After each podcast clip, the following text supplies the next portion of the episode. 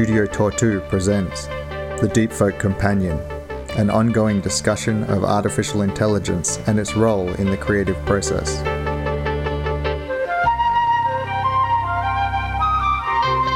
Oh, great, we got that on recording. What? It's recording. You sipping your bloody tea. I got a frog in my throat. Hold on. Okay, the frog left. How very Halloween-y. Hello and welcome to The Deep Folk Companion, Episode two. Um, I'm Simon Coddy. I'm joined here with my, my little friend, Malcolm Sutherland. Hello. uh, so far, uh, Deep Folk's been going good. We've released one, two, three, four, five, six, seven, eight episodes. The date of this recording is the twenty-sixth of October, twenty twenty. So it's a very spooky time of year, which is why we're talking to you now, because we're going to talk about scary things. So theoretically, by the time you're listening to this, you will have the chance to listen to our Halloween, our first Halloween episode, the one um, written by Simon Coddy called... What's it called, Malcolm? um, Albert Spizzlebink and his bird-catching pumpkin fest. That's pretty close. It's called Alan Rorty's Burden. Yes. B I R D I N apostrophe. Is that an apostrophe? Right. Yeah. So maybe a bit like this episode will definitely contain spoilers. So if you haven't listened to that episode yet, you should go listen to that and then come back and listen to this.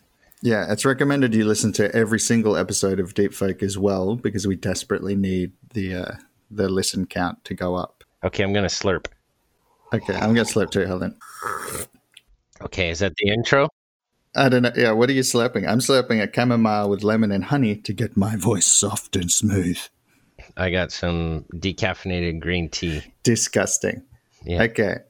Now that you've gone off and listened to this episode, um, I'll just do a little quick intro um, to that episode. So, obviously... we had the idea that, you know, as the series progresses, we're going to be doing holiday episodes, th- like thematic one-off episodes during various festive seasons.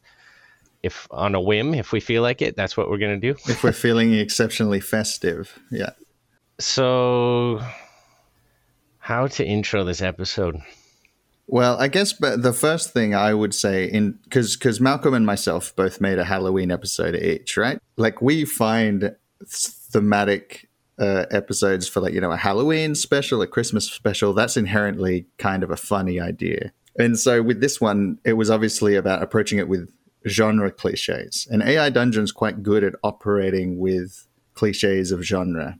So I had the pleasure of listening to Malcolm's episodes, which which is called uh, the, the, the, the Two Kids in the Hole. What's it called? Evil Spirits. Evil Spirits.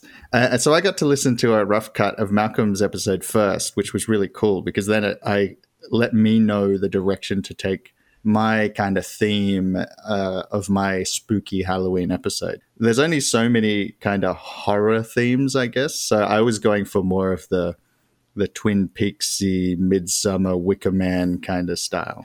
Yeah. So. As an audience person having first contact with Simon's episode, like for me, it was amazing. I think it's one of like the best episodes we've made, and it's probably all downhill from here.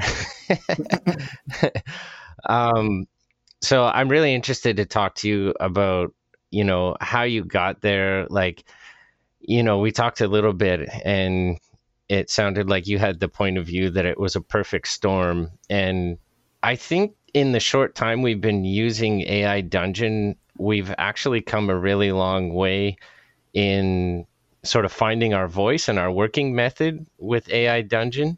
I'd love to hear you talk about that evolution from like the first episodes to something like this, which to me does not at all feel like a random computer generated thing. There's so much craft in this, and it was such a, yeah, just like a well-crafted listening experience. To me, it's a real standout in this, the catalog of episodes that we have so far. So to start that, um, I don't know. Do you have anything, do you want to... how to launch that conversation? Well, I, I understand there was some kind of a question there, but I think I understand what you, you were getting at. Well, we can cut all that out, and I can just like no, I think that's a... good. Well, I think what you're you're saying is like the the creative process of the perfect storm to get to that point with this, and also how this you didn't see the A I as heavily. That's what you were suggesting, right? Yeah, I mean, like it's just such an interesting thing because I feel like being familiar with like what we go through in the in the creative process, and you know, generating the text and editing it and bringing it to full fruition, like I get a bit of insight into it, so I can kind of, you know, feel where the A I is stepping in and where you're leaning on it, and then, you know, starting to write bits.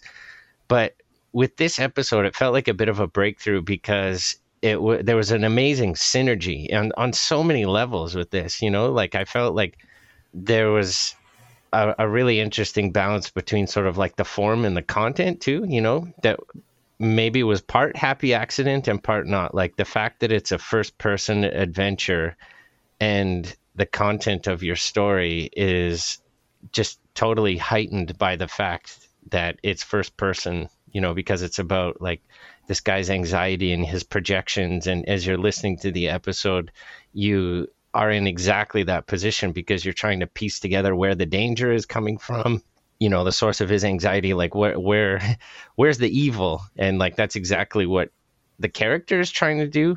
Yeah. Well, I'll take it back just like, cause you, you said that there seems to be a really good synergy with the A I. And I think that's really funny that it might appear that way because this was made me so angry at the A I, this whole process. So to give some context, like for my other show, uh, Hot Dog Crime Squad, that one's just a joyous romp with the A I. It's just being like as dumb as possible. It's taking the stupidest suggestions the A I throws out and then like giving that, like working with that, reworking it through. And then I don't even really edit it.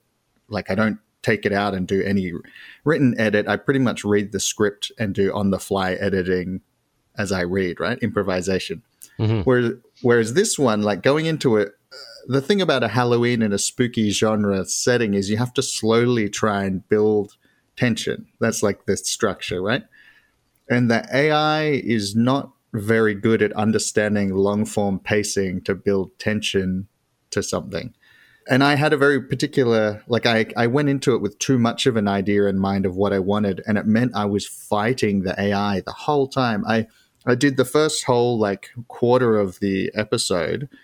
I wrote it with the A I and then I was like, this is shit. It's going nowhere. And like, I had to redo the whole thing. Mm-hmm. The difference is, is, is there's always a good idea in there. Like in that first shitty run, there were still some beautiful, interesting moments. Like an example is, that the he checks into the hotel in a book that the hotel staff is writing in. The front cover of it says The Great Book of Tragedies. And then that, and so I read that and I'm like, that's such a good idea. What if she was writing his name in there to check in, right? Mm-hmm. So it's like you take that prompt of the A I and then you try and work out what's the best usage of that prompt, right? So yeah, like, but this one was hard. I did really heavy editing in the actual written section, you know, taking the script out and then rewriting and rejigging. And like an example is that the panic attack elements happened very late in the process of working with the A I, like towards the final act. So I actually then was like, oh, I, I rewrote panic attacks in two more times previously through the narrative going backwards. So those kind of inspirations that the A I might throw at you, then you can try and find ways to rework into the story, I guess. Yeah, so it sounds like you've you've really cracked open your workflow and you're not working exclusively in A I Dungeon anymore at all, and kind of bouncing back and forth between your text editor, whatever that is, Google Docs or whatever, and A I Dungeon to generate your your script. Yeah, yeah, exactly. And and this one was, like you said, about the perfect storm. Like to for some context to get to this point, To, to write the script.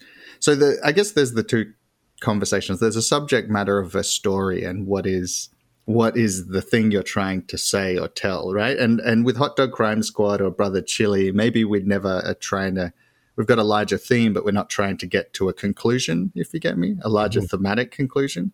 Whereas these ones, they're what we're kind of calling Tobies, shorthand. We don't know why they're called a Toby, but it's it's a, a kind of a one-off, right? So there's a, a beginning, middle, and end, and that's it. But an A I isn't good at creating a beginning, middle, and... It's very good at creating a beginning, but not a middle and not an end, right? Oh, it's good It's good at ends. I mean... I, yeah, that's I've, true. I've had many, many times where I'll put an input, and then the next thing it spits out is like, and then you die. Yeah, it, immediately after the beginning, then you get bitten by a vampire, yeah.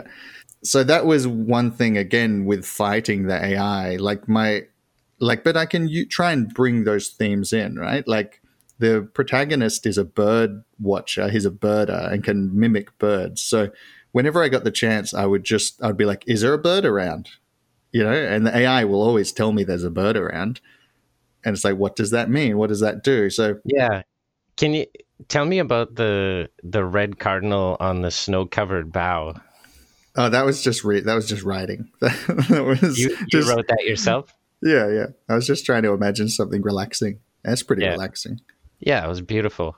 It felt like the A I in, in my other projects uh, is my kind of companion as I'm going forwards, right? Whereas mm-hmm. on this, the A I became my enemy. It was weird. It was like this antagonistic experience, but so many things wouldn't have happened.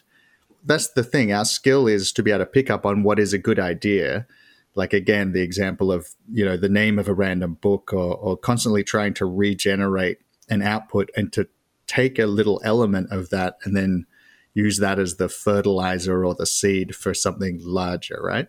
Yeah. Like one thing that I loved about this episode as well, just in terms of like wrangling the A I that I was impressed with, was the the pacing of it. From like there really is a beginning, a middle, and an end, and each sort of section within that, you know, feels like a like a traditionally written story. So, you know, it's fascinating to see the the sort of like spark of chaos and craziness and weirdness come into a structure like that. Yeah, and and this one, in terms of beginning, middle, and end as well, I think you do the same process, is break up the the days or the time that you interact with the A I into different sections of the narrative. Do you do that? What do you mean? Like you'll say you'll you'll get the the beginning of it started, and then you'll take maybe a long break and then come in to then work like the middle, then maybe a break, and then do the ending. Do you do that? Um, I don't know if I have a set process yet. I mean, so much of my life is just dictated by, you know, work schedules and family life. So it's oh, I'm of... Malcolm. I've got a job. It's more. It's more just. uh, sorry, that was funny. It's more just like uh, whatever I can, whatever I can like grab time to. to work on it. But I, yeah. I think that's actually like a really healthy, important part of the process, because if I, when I do sit down, it's like, you know, if I had all the time in the world to just sit down and work on something, it's like I just shove my head up my own ass further and further. Yeah. And that, that can be a thing that can happen with the A I, is you can get kind of lost in it as well and lose perspective, right? Yeah. Is that how you worked on this? Well, what I, what I did with this one is I, I wrote it in two. Well, I'll I'll, t- I'll be completely open on the the process and the surroundings. So this episode was written. It was scheduled to be written and recorded in the second week of what became the Montreal, the new Montreal lockdown, the second pandemic lockdown, right? Mm-hmm. So my first week was we, you know, someone in my family we thought had COVID. It, well, it was my wife I thought had COVID, and so she was like locked in the house while I was with our, our two young kids, and it was like this stressful week. And then the week after that, I'm like, okay, we got through that. It's time to write this episode. And then then my son had had like a breathing issue and ended up going to a hospital, and we found out that he had asthma. So the two weeks in a row were just like, it was also the perfect storm of like dread, just expecting bad things to happen, right? Mm-hmm. And so the creative process of writing this episode, it got me really angry, because I'd originally planned to do a Halloween's episode that is spooky and scary with a big spooky, scary payoff, right?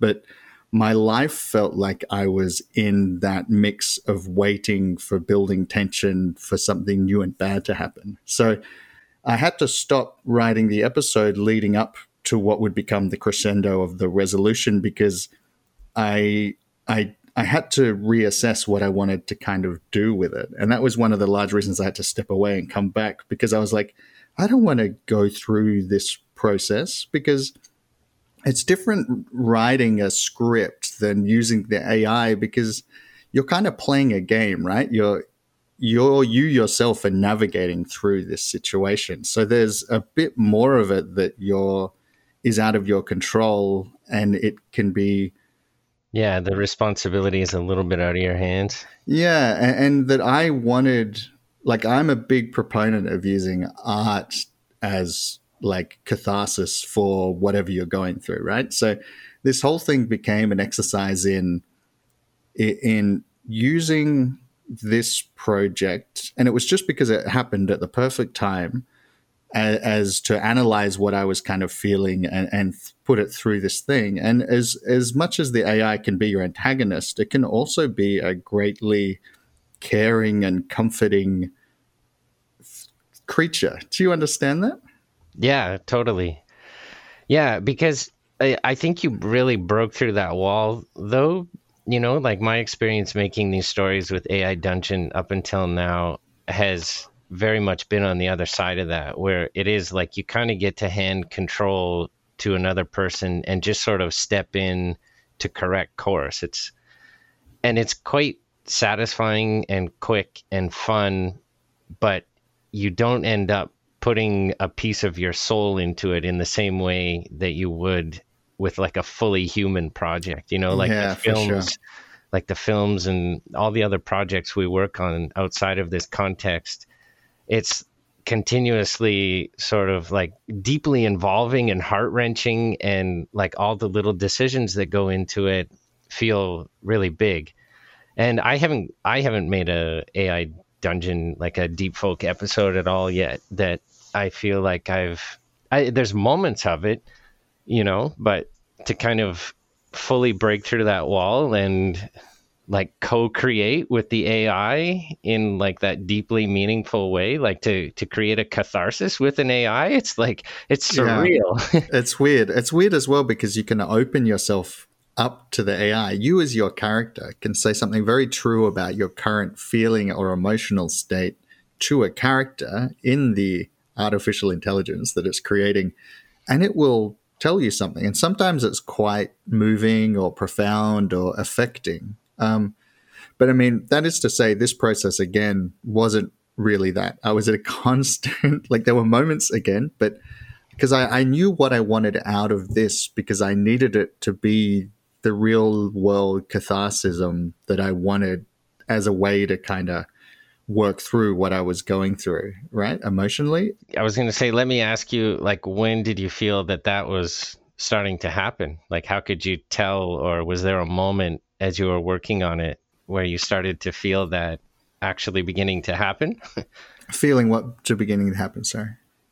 That it, it kind of transformed from being this, like, something kind of trite and offhand, and that, you know, you were just sort of playing a game, into something that was actually um, cathartic and meaningful. Meaningful, yeah, okay.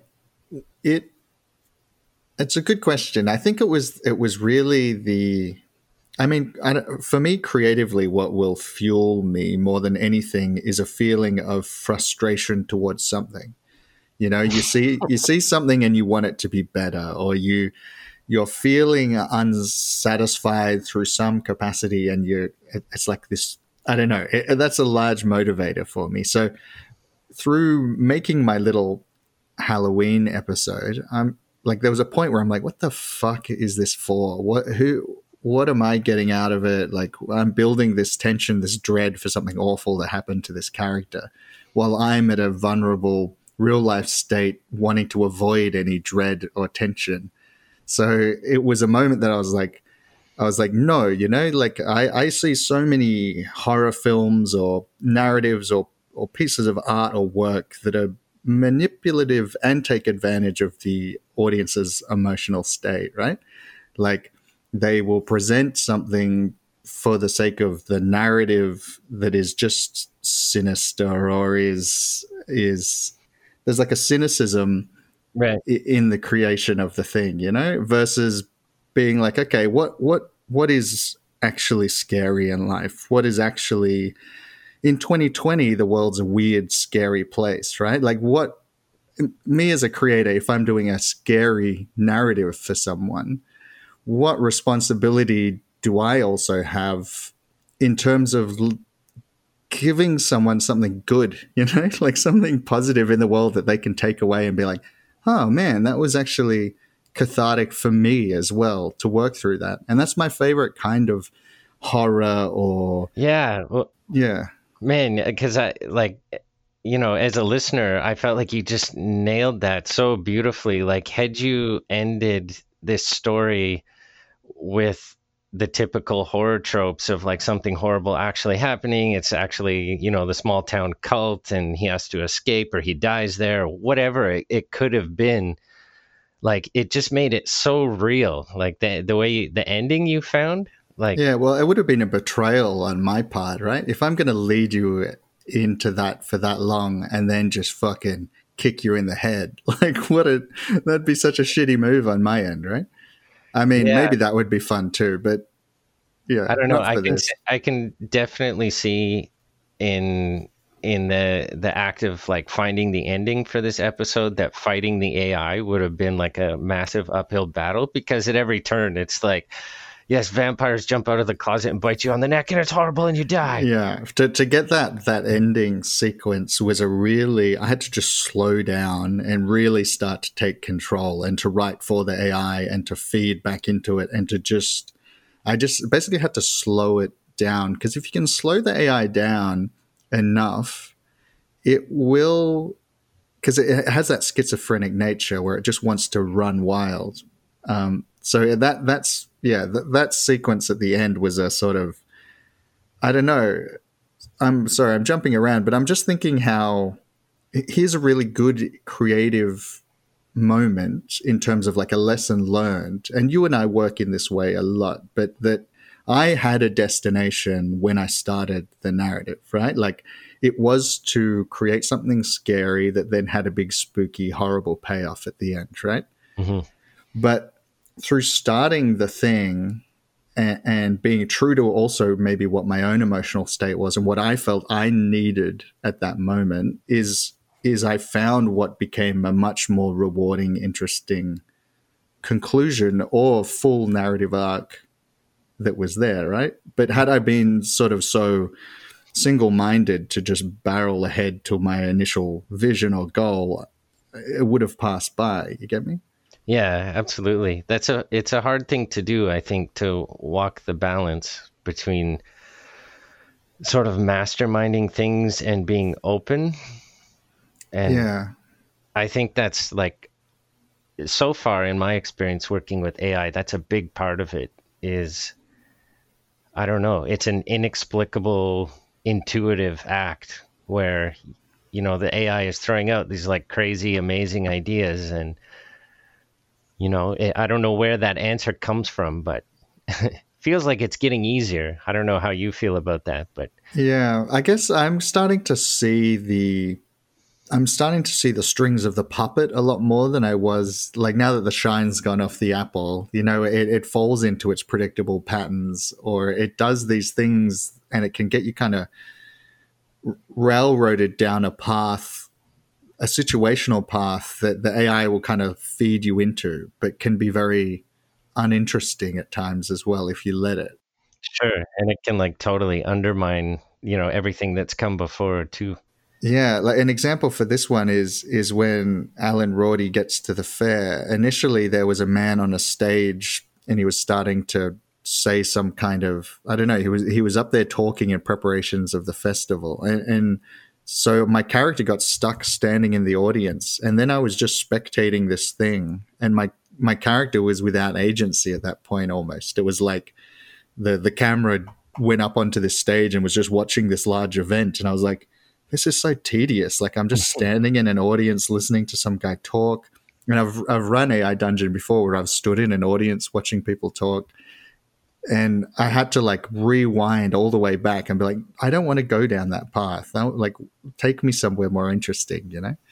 Yeah, for sure. And like in a different sort of story or a different genre, that might have been fine, right? Like in a, a rowdier stranger, like maybe a, a comedic episode. Yeah, exactly. That would have been perfectly acceptable. Because that, that kind of power st- structure with the guy on the stage, me and the audience, if I'm wanting to start screaming up and disrupting events, like that would be great, right? But mm-hmm. yeah, not for this. And, and that's part of it, which could be fun, rewarding, but a challenge when you're making kind of a more of a classic genre piece that's maybe more subtle. Using an A I is it's, you have to really guide it, you know? If it was like a big adventure romp, it's, you know, let it go nuts. But when you're trying to do something more subtle and smaller and human, um, you have to get it to that place. And when it is in that place, it actually operates quite well, you know? Yeah. It's interesting. Like, yeah, you, you mentioned like seeing the puppet strings. I, I'm starting to feel like there's a certain memory that the A I has as you're working with it. And it doesn't, you know, say you're, you've already generated like, like eight pages of adventure, the memory of the A I won't extend for that. Yeah. You know, yeah, yeah. Eight, that full eight pages, it'll, it'll go back maybe like a page or something like that. But within that page, like if you can build a real consistency in that, that period of time, yeah, you can actually get it to a place where it can do pretty unusual things. Yeah, I think the A I also has to kind of know its, especially with character consistency, it has to know, it, have a structure for its character, I think. Like an example is in my Hot Dog Crime Squad, I've generated probably what will be like fourteen episodes worth of content. And my partner, Frank, in, in that show, he's been so remarkably consistent hmm. because he's, he's quite simple and he just operates as police guy's partner. And so the A I knows what to do with police guy's partner, right? Like it's yeah. like, hey, it's the it's the partner of the police guy. But if you're trying to do something a bit more subtle or interesting, it's it, it kind of needs to use almost like tag systems or something. Like, this is my girlfriend, and now that it's my girlfriend, my girlfriend will say girlfriendy things, you know? Yeah, totally. And even the tag system that it does have, like, feels kind of sketchy. Like it doesn't really always work, or there's still, you know, it still totally drops the ball, even though you like train the world and provide all the tags and stuff. Yeah, I'm, I'm to the extent that I'm suspicious that that creating the kind of world information stuff actually does anything. Like I've never, I've never seen it use it in a way that I'm like, oh. Yeah, like a really like interesting little trip I went on with it in the current Brother Chili episode, which is number seven. Mm-hmm. That I'm working on. Um, I, I don't, I guess I don't want to give away too much, but there's a situation where the characters are like going to play a board game, and it took a long time to kind of like get the A I to understand that like we're sitting down at a board game and we need to like have some rules. Like there's a character who's explaining the rules, and you know, I just kept having to sort of grab the A I's hand and bring it back to that situation. But after like a couple paragraphs of, of doing that, it was spitting out amazing stuff, uh, like yeah. pretty coherent, like almost fully playable game rule sets, and then descriptions of the game in progress. And it was like remembering, you know, the major actions that you take on that in that board game. And, you know, it was tracking like some pretty amazing stuff. Like it was remembering who the players were, what had come before on a couple turns before. Like, yeah, it was kind of blowing my mind. I'm, I'm going to be interested to see if that now generating beyond that. Have you generated past that moment now? No, that's kind of where I. Yeah, because I, I had one like a, a, I guess it'll eventually be a Toby episode, Margaret London, where she's a poet. And so I was making the A I generate poetry, right? And so I'm constantly generating these poems through the narrative, making her, you know, read a poem halfway through a story. And the A I started to just completely break down because it was sourcing poetry into its, it, it moving forwards, right? And and so the language, the the way that things would work. It just started to repeat itself over and over. And right. It didn't know what was poetry and what wasn't. Exactly. Like it, it didn't know where the edge was. So I'm interested to know if if your story going forwards is going to you're going to be rolling dice next thing you know, you know, like your character's going to oh, that'll, be that'll be really delicious because like the situa- in the situation the people, you know, who are putting forth the board game have lost their minds oh, that's playing good. board games. Just so make that, your protagonists like drugged or something beforehand. So anything that happens beyond that is like psychological, but that's great. Yeah. That's kind of like a good disclaimer for listening to this stuff or working with it in general. Is, is be like, drugged. Yeah. A little bit of altered consciousness can can go a long way. That's one thing, like regarding to how people find this, this is why like find Deep Folk and understand Deep Folk. I kind of, I feel like we need to do a, a listening reference or a listening guide, because I also understand that you and I kind of understand. Oh, there's a bird. Can you hear that? Ah, Alan, what bird is that? That's a, uh, I think that's a robin actually, funnily enough. That, that we know what we're doing and we know how to listen to Deep Folk in terms of like, I know how to listen to your episodes and you know how to listen to mine. And it's because we know about the sausage, right? Like how it was made. And that's what is part of the interesting listening experience. Um, so for someone without that context as to the A I and what we're doing is, I think it can go a number of ways. Either as they dismiss anything we're doing as, wow, look at what the computer did. Well, they either underinterpret or overinterpret what's happening, I think. That's why I think these companion episodes are important, because what's going on here is very confusing to us as well, right? Like in terms of what... Yeah. what the A I is doing, what we're doing, what's being outputted. And then we're making it extra confusing that we've got Deep Folk, Deep Folk Companion, Deep Folk Toby, Brother Chili, Hot Dog Crime Squad, Halloween. Like we've got all these weird structural holding cells for these different things that we're doing. Anyway, I'm just, I just think that's an interesting, yeah. but also in a delicious thing that those who are willing to go down that path and try and unpack what's happening, there's a lot to unpack. Yeah. Well, I think for me, it's like, it's less confusion and more a process. And like, for me, part of my intention in like sharing all this stuff is like, I, I just like, I live for the creative process. Like, you know, as soon as something is finished, I'm extremely detached and uninterested in it, you know, whether it's a film or I don't know, any project. So like, the process that we're going through is just so strange to me and new and different that I feel like, you know, we're trying to bring a bit of structure to it by having like episodes fall into different categories.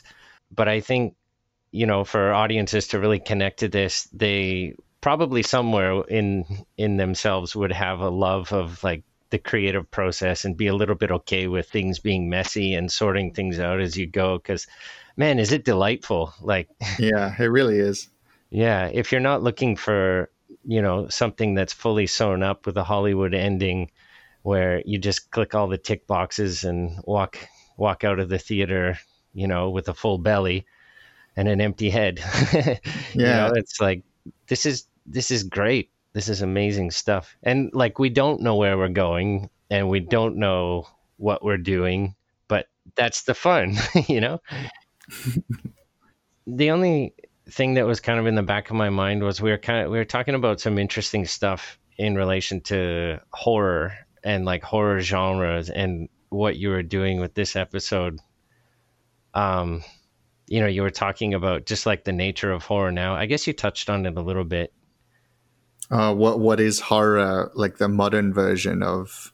It, it's just interesting to hear you talk about your take on horror. I think you're maybe a little bit more up to date on on horror than I am, as you could totally tell by our episodes. I'm like stuck in the eighties. Yeah, but that's also what, what's happening is people are, there's a mix, right? There's a resurgence of great horror that, it, you know, things like The Witch or Hereditary or or things like that, where people are bringing back that kind of classic seventies Italian or, you know, things like Don't Look Now and The Shining, these psychological horrors, I guess. Mm-hmm. And you've, you've been, you're a bit up to date on those ones, the modern psychological horror film.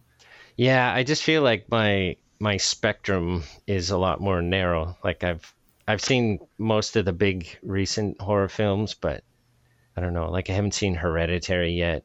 Hereditary and like Midsommar obviously had like a pretty, I would say those two had a huge effect on this episode in terms of to the extent that Uh, you know, uh, like someone will be like, hey, wait a second, with certain elements. But like, yeah, the, there's some films being made that they'll absolutely terrify you going through, but will let you down easy on the other side.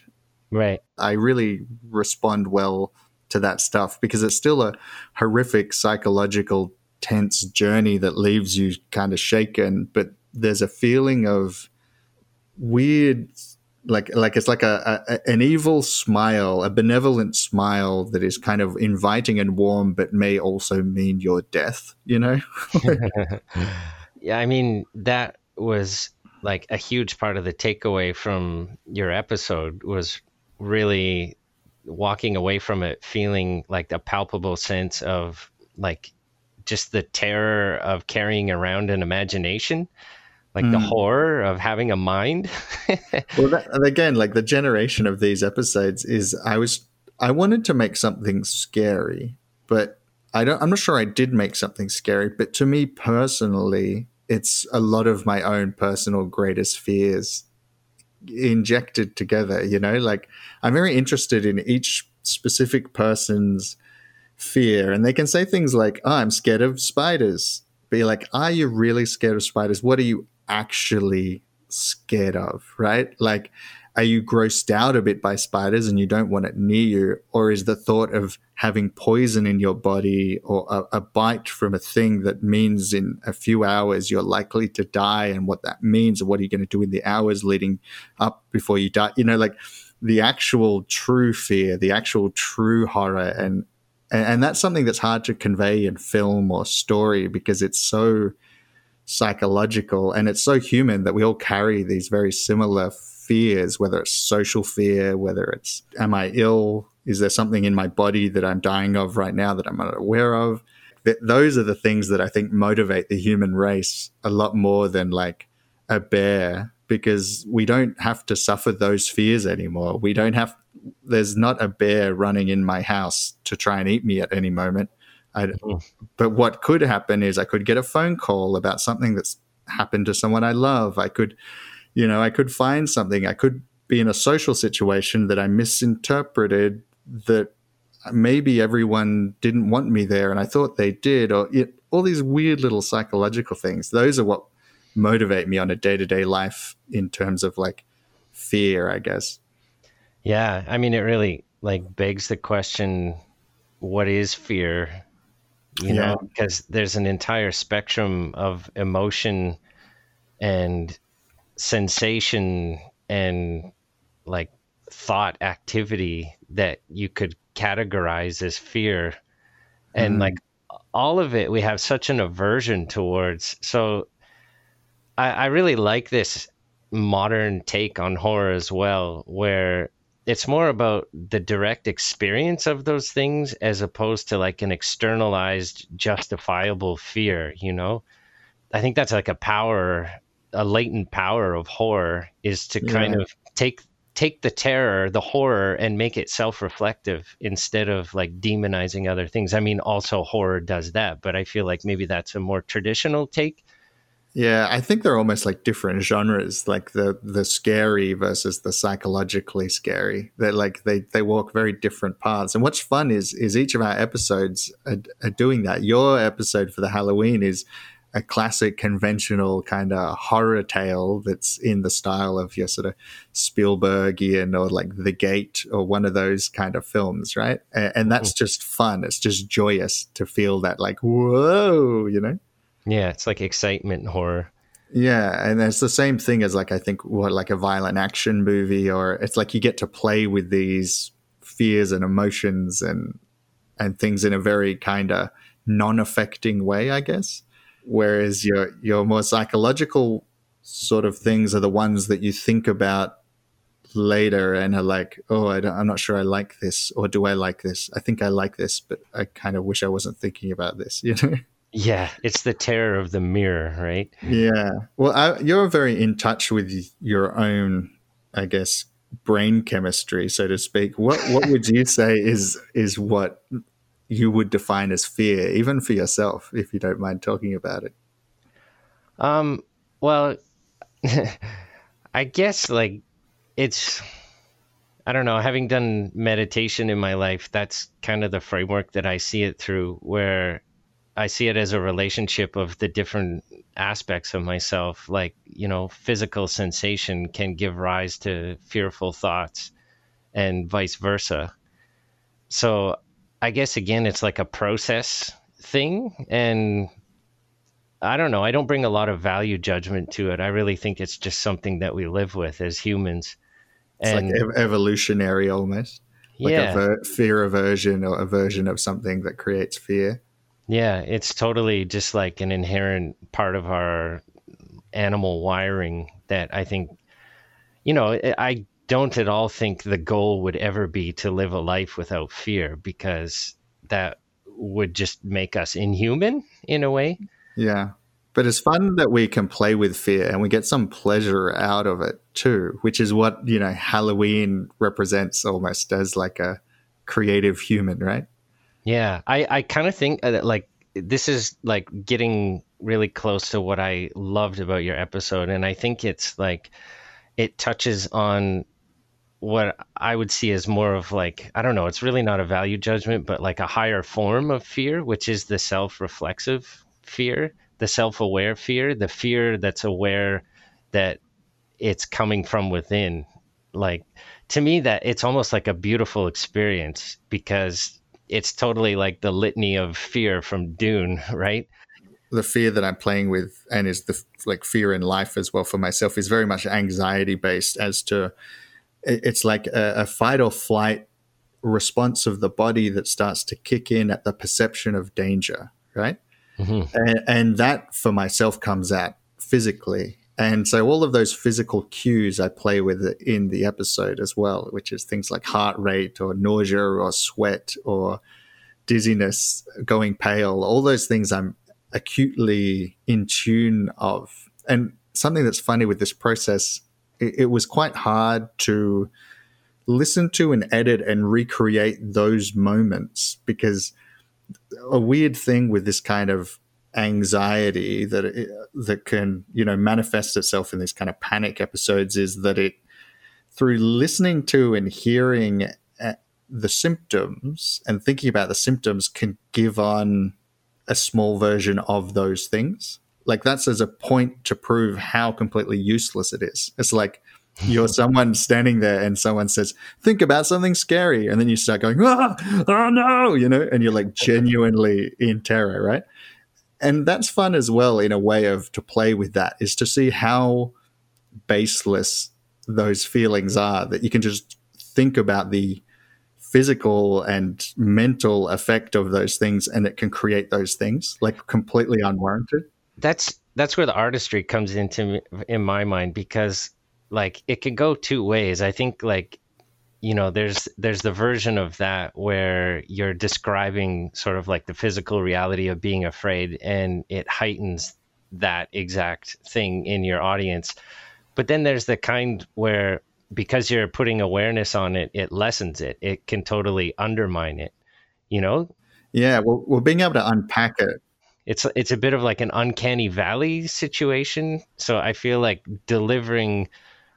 delivering the experience to your audience is not, it's not, not, it's not like you just say the thing and then your audience feels it. It's true. And it's so specific to brain, like each individual's brain chemistry, right? Yeah. It's like a, a song that touches you, but you don't know why, whereas someone else has no effect, right? Yeah. It's also specific. And I think that's what fear in good art is as well, is like the thing that scares me more than anything in a film is not going to be the thing that scares you, right? Yeah. Is... is it so fine-tuned and so specific to each person, you know? So I, I do feel for the person who might listen to this and, and hearing through those moments that I've created of those fear moments, th- that they may in turn feel some physical reaction from that. But that's why I felt as well the responsibility to, to if I'm going to put someone in that place, if I'm going to play with an audience member, to in theory even attempt to trigger a degree of what I, you know, yeah. what I, I know, I, I need to then in turn be able to take them somewhere with that and to maybe help them understand that very real emotion through some, like, as I'm trying to understand it for myself, right? Like, that's why I did this, was to analyze the, my own thing, right, through the the the creative lens, I guess. Yeah. So let me ask you this. It's like the outcome of this episode obviously sounds very personal and intimate and based on your own experiences passing through the last few insane weeks here in Montreal. Um, like, is this something you could have just made on your own? Or like, what was the value of the A I in this whole thing for you? Ah, that's a great question. And I think I wouldn't, I wouldn't have made it on my own because I wouldn't have wanted to put myself in that place, right? Is like to sit down with a blank piece of paper and to then try and channel those emotions. It sucks. What an awful experience, right? Like, yeah. To just, to just try and like open that up and squeeze those things out. But through the, the A I, the A I can lead you, you know, it's a way to get started, to start traveling somewhere. And you start traveling there, and then you, while you're on the, the trip, like, that's why I think it's important to never quite know your destination, because through the act of following it, where it's leading you, and, and then as you lead it, you'll get to somewhere that you weren't expecting to get to. So I wouldn't have done this, no. Like, it, it, it was never my intention. So that's a great thought, actually. Hmm. And, like, so when you first set out on making this episode, did you have a sense of how personal or, like, you know what I mean? Like, did you did you have an intention in regards to, like, how personal this was going to get? No, no. I, I knew that I wanted the character, that something bad was going to happen to this guy, right? And, and there weren't the initial episodes, the kind of panic attack episodes, until there was a moment later on where it, it added it, where he's walking towards the fort. It, it made the character collapse. And I was like, okay, why would he have collapsed? He hasn't been cursed. Mm. Maybe he's feeling this upcoming dread that I've been kind of building towards. And then I can't just make that happen. I have to then feed it back in, right, to make it have context. So that's what, that's kind of the moment where you saw yourself in the story. Yeah, I guess that's true, is that, that at that moment I felt for the character as well, because I'm, and I'm like, okay, from this point on, I'm going to try and o- let just open myself to the experience while also guiding it to where I needed it to be for my own catharsis hmm. of that experience, right? And the cool thing with the A I is it's a completely non-judgmental second party that you can bounce against it and and feel like you've almost got a partner who's helping to prompt or guide you through a thing without having to, you know, the fear of opening up that much to a real it's human. Like the perfect is, therapist. Yeah, except it's like, but I guess that's also what I've been getting through things like video games my whole life, right? Is that I will use that as a sandbox to play with with myself. Yeah, but how much more intimate is this, you know? Like, yeah. Yeah. And like, as an audience, as a as a listener, that was a really potent moment for me in the story. Like, like it, it's just so beautiful, you know, like when he's laying there and there's like a drop of water on his face. It's so simple, and, you know, like, I don't know, it's just so evocative of like all of my own personal um sort of fantasies of death that it would yeah. be this moment outside of time where things stand still and there's not much there except nature. And I don't know, it's like everything that kind of led up to that moment just sort of melts away. That that moment especially, because it, for, for myself, I've had a handful of moments where I, I feel like I've, you know, had almost like an episode in a, a, an area where there's other people. And what becomes the largest fear is the feeling of the burden that you put on those around you by having that kind of moment, right? This like social faux pas-y, you know, outside the realm of just general politeness, right? Which is like, that itself is like a, feels like a social death or something. And it's so funny in that moment that the character says like, sorry for being a burden yeah. to everyone. And I didn't even put together the, the name of the episode's Alan Rorty's Burden, which I had the pun name, but I didn't even pick up on the fact that I used that word then, right? And like what that means and what becomes the burden. And it, it just was an in, one of those interesting little like, yeah, reflective moments, I guess. Yeah.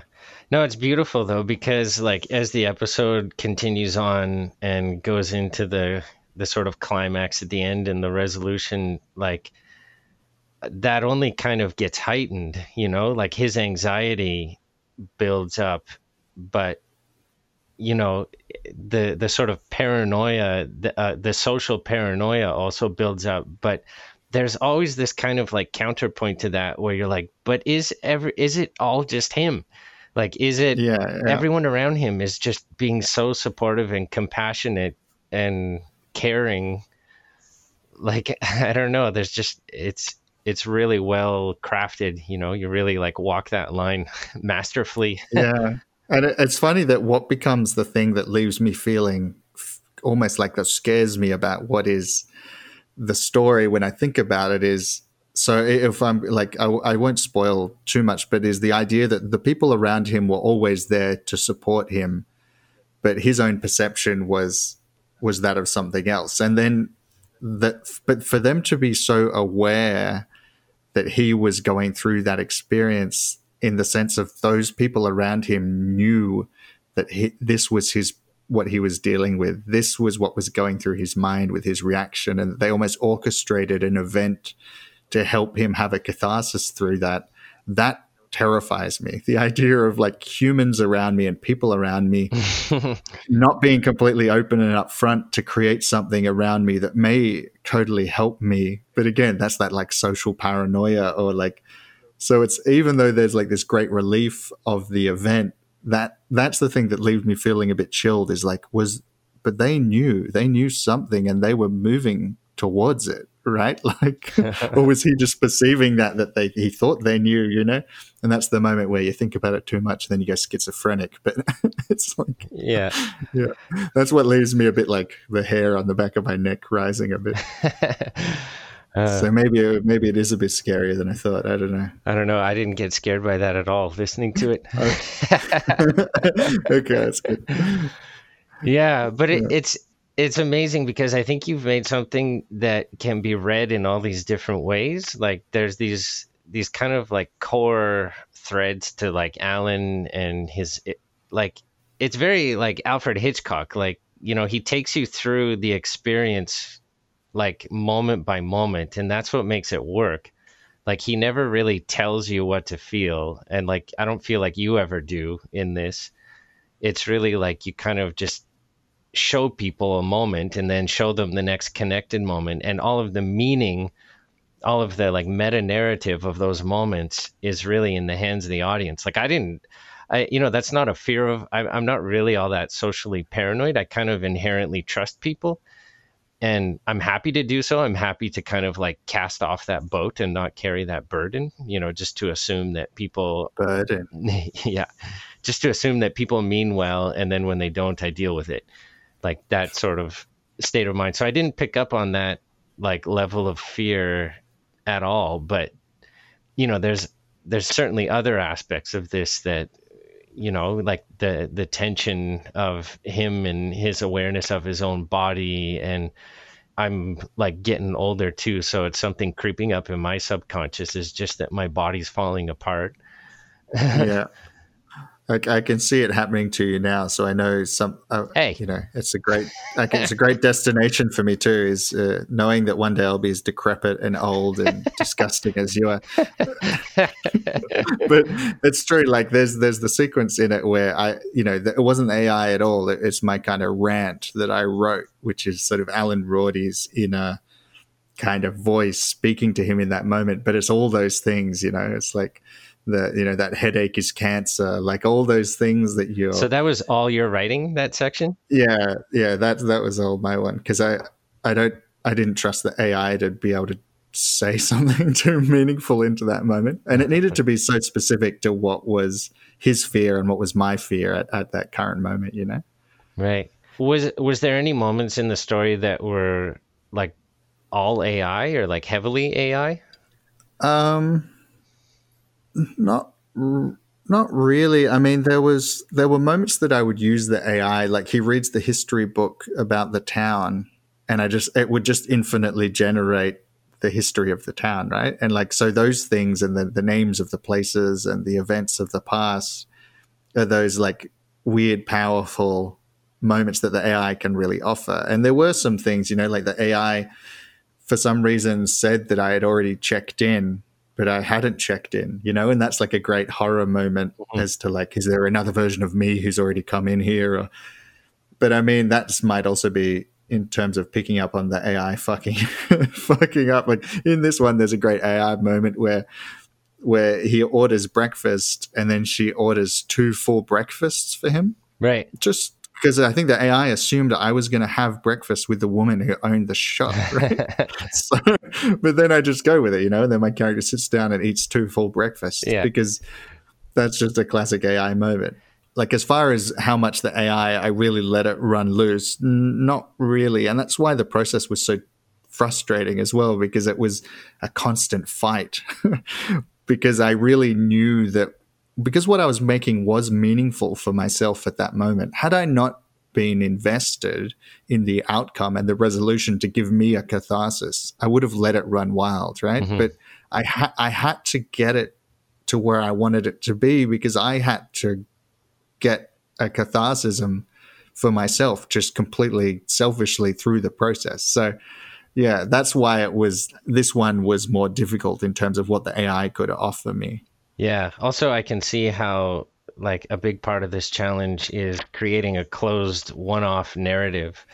Like yeah. when you're doing a series, you're never really faced with that same bookend at the end of an episode. So there's a lot more looseness and freedom to like, you know, introduce elements in your story that you don't need to resolve or to start an emotional arc that you may never finish or could just carry over in the next episode or something.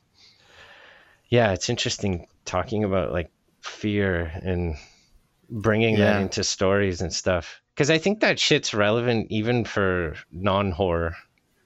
Exactly. And it's, and also horror isn't really something that you and I play with that much within our own work. Like we'll do tension definitely, but not normally like a more explicit horror, right? Yeah, but it's really good to articulate this because I think we maybe are into horror because like every time we're working out a story together, we're always like, oh, but how can we make this darker? How can we yeah. like bring out the suffering of our characters and you know, have it be more cathartic. Like it's, it's that's because the thing is like horror is, is fear and what motivates humans better than fear, you know? So yeah, it's just like a basic human, it's more, it's more motivating than joy, I think. Yeah.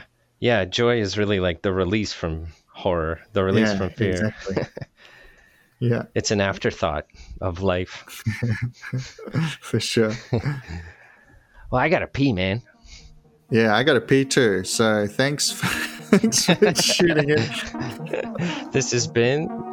Com- Hold on, let, I'll try another sign-off just in case we don't want to use the piss-related sign. We've been talking too long. I really got to pee. Thanks for tuning in to Deep Folk Companion episode number two. Until next time, got to pee. You got to pee. Okay, bye. I, that, I think that uh, that's fine. Okay. Peace, man. Love you. See you. Yeah. Later. Bye.